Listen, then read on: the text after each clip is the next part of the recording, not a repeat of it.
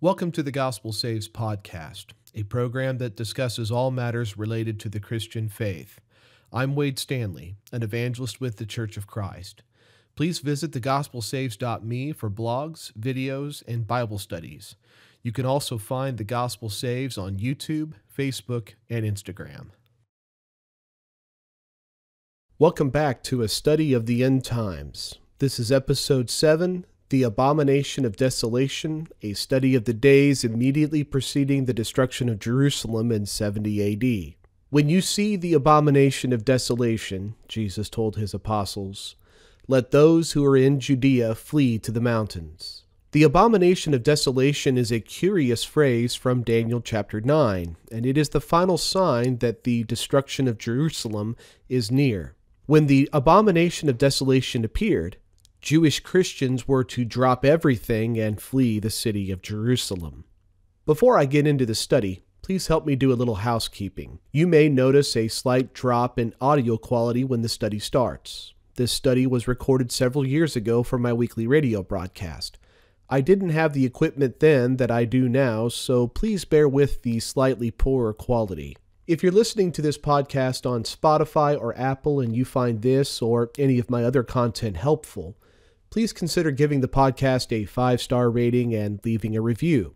If you're watching this on the Gospel Saves YouTube channel, please give the video a thumbs up, subscribe to the channel, and click the bell icon to receive notifications when I upload new content. All of these small gestures help the good news of Jesus Christ reach more people so you can help me preach the gospel and teach the doctrine of Christ Church to as many people as possible. I appreciate your help. And now on to our seventh study in the End Time series, The Abomination of Desolation. On our program, we've been studying about the, the end times.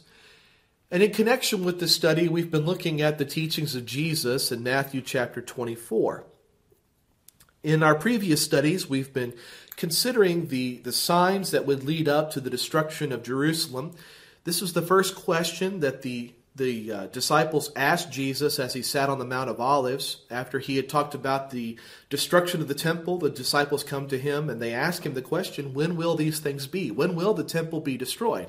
And he talks about the days leading up to it, how those days would be marked by the appearance of false Christs how they would be marked by wars and rumors of wars, how nation would rise against nation and kingdom against kingdom, that there would be famines and pestilences and earthquakes in various places, how the people of God would be persecuted, how there would be betrayal among people, how false prophets would arise and deceive many, and because of all these things, how the love of many would grow cold.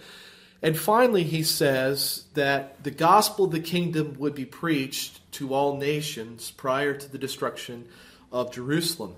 And we noticed in Colossians chapter 1 verse 23 that according to Paul that had taken place, that the gospel had been preached to every creature under heaven, which leads us to believe that Jesus' words were fulfilled some 7 to 10 years before Titus and his armies surrounded the city and brought about its destruction.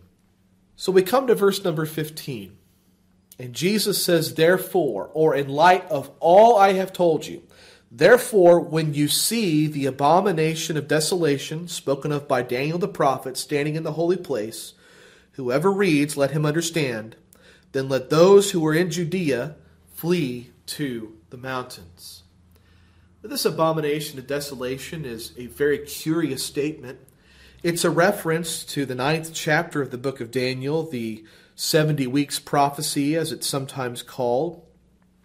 And it's a reference to verses 26 and 27 from that prophecy. What exactly is the abomination of desolation? What does Daniel mean by that? And what does Jesus mean by that? It was obviously something that the Christian could see, they could observe.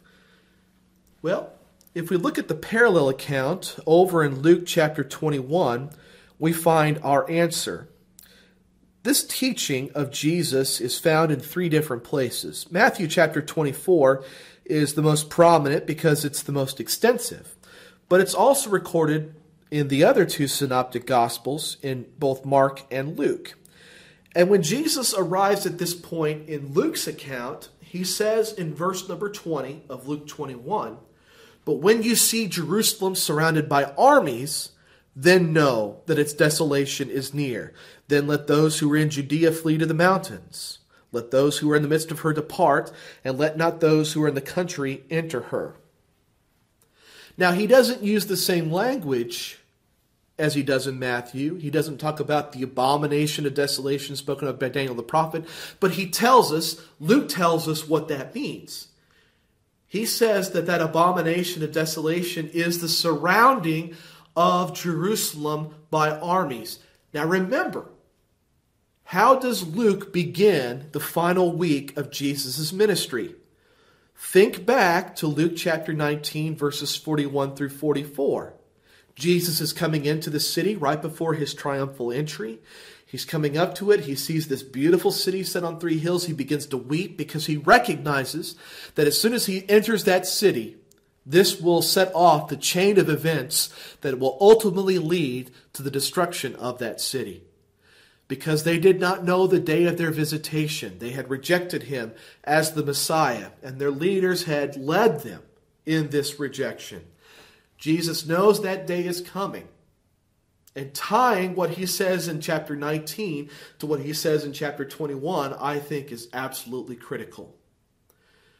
The warning to Jewish Christians living in the city of Jerusalem is this When you see Jerusalem surrounded by armies, then know that its destruction is near.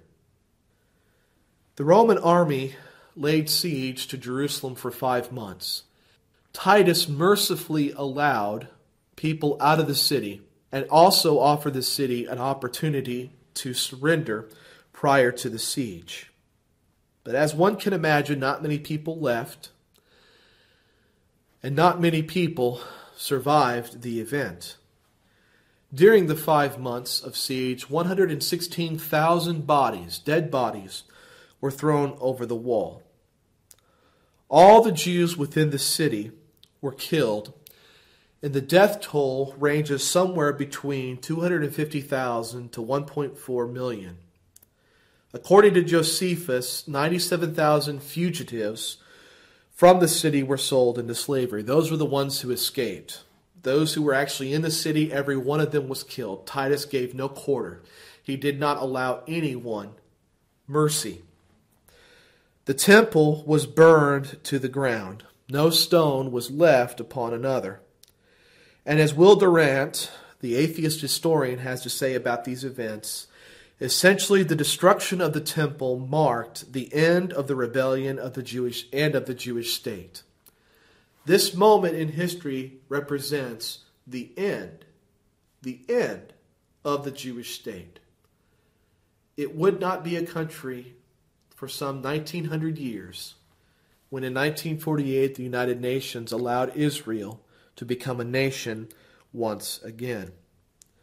What's fascinating about this is that the Roman general Titus, according to Josephus, recognized that God was the author of the city's destruction.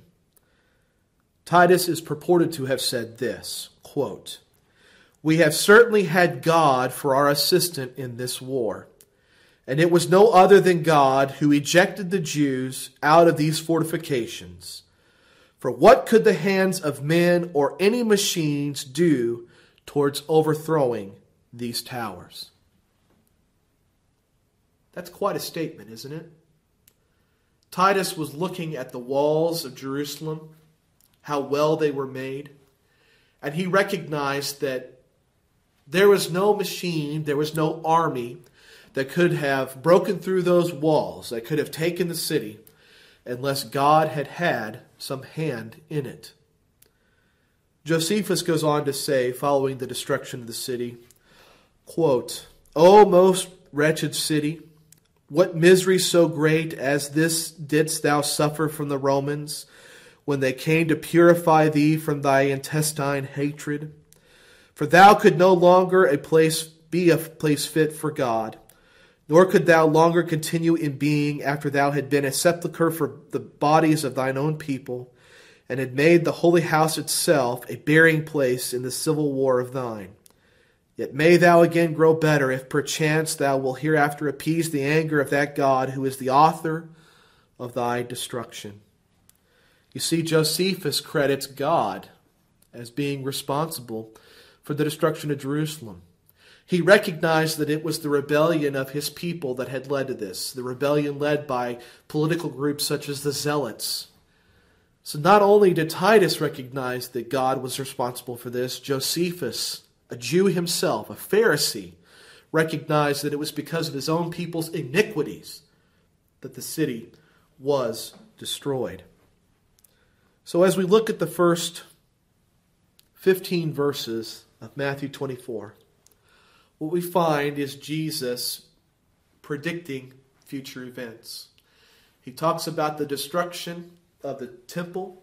His disciples ask him about it. And then he goes on to describe what that time will be like. He says it will be marked by certain things, culminating with the preaching of the gospel and the surrounding of the city of Jerusalem by armies. He says, when you see that, and he's talking here to his disciples, and by extension, he's talking to the Christians who would be living in Jerusalem. He says, when you see all these things take place, culminating in the, the surrounding of the city, he says, get out of town. Verse 21 Then let those who are in Judea flee. Let those who are in Judea get out. This is not a place for Christians to be. So, the purpose in giving all of these markers is to protect the people of God from destruction. Because this judgment was not intended for the church, it was not intended for Jesus' disciples. This would be levied against the Jewish people.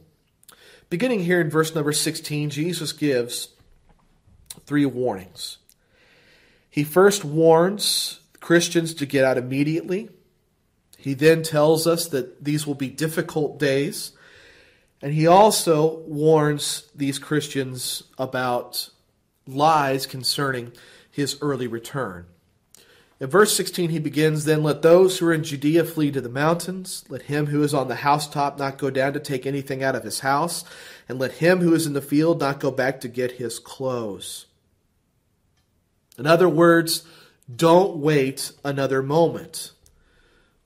When you see the city surrounded, don't stick around. Now, what's very interesting about this is that this was not the first time it had happened. In 67 AD, Cestius Gallus, the governor of Syria, he breached the wall of Jerusalem. He took the lower city, and he was poised to conquer the rest of the city. Yet, according to Josephus, Cestius Gallus retired from the city without any reason in the world. Now, think about this for a moment. Three years before the ultimate destruction of the city took place, you had an antagonistic force breach the wall, take the lower city, and then suddenly retreat without any explanation. When you put this together with the warnings of Jesus, it makes one wonder. When the Christians saw that take place three years earlier, did they know? Did they know that the destruction of Jerusalem was imminent? I think it's quite possible that they did. And they took the warnings of Jesus to heart and got out of town while the getting was good.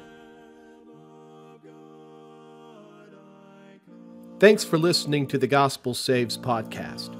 If you found this program useful, please visit thegospelsaves.me to find blogs, videos, and Bible studies. If you enjoyed the music on this podcast, please visit acappeldridge.com. You can also find Acappeldridge on Apple Music, Google Play, Spotify, YouTube, and Facebook. May God bless you as you seek to know His perfect will.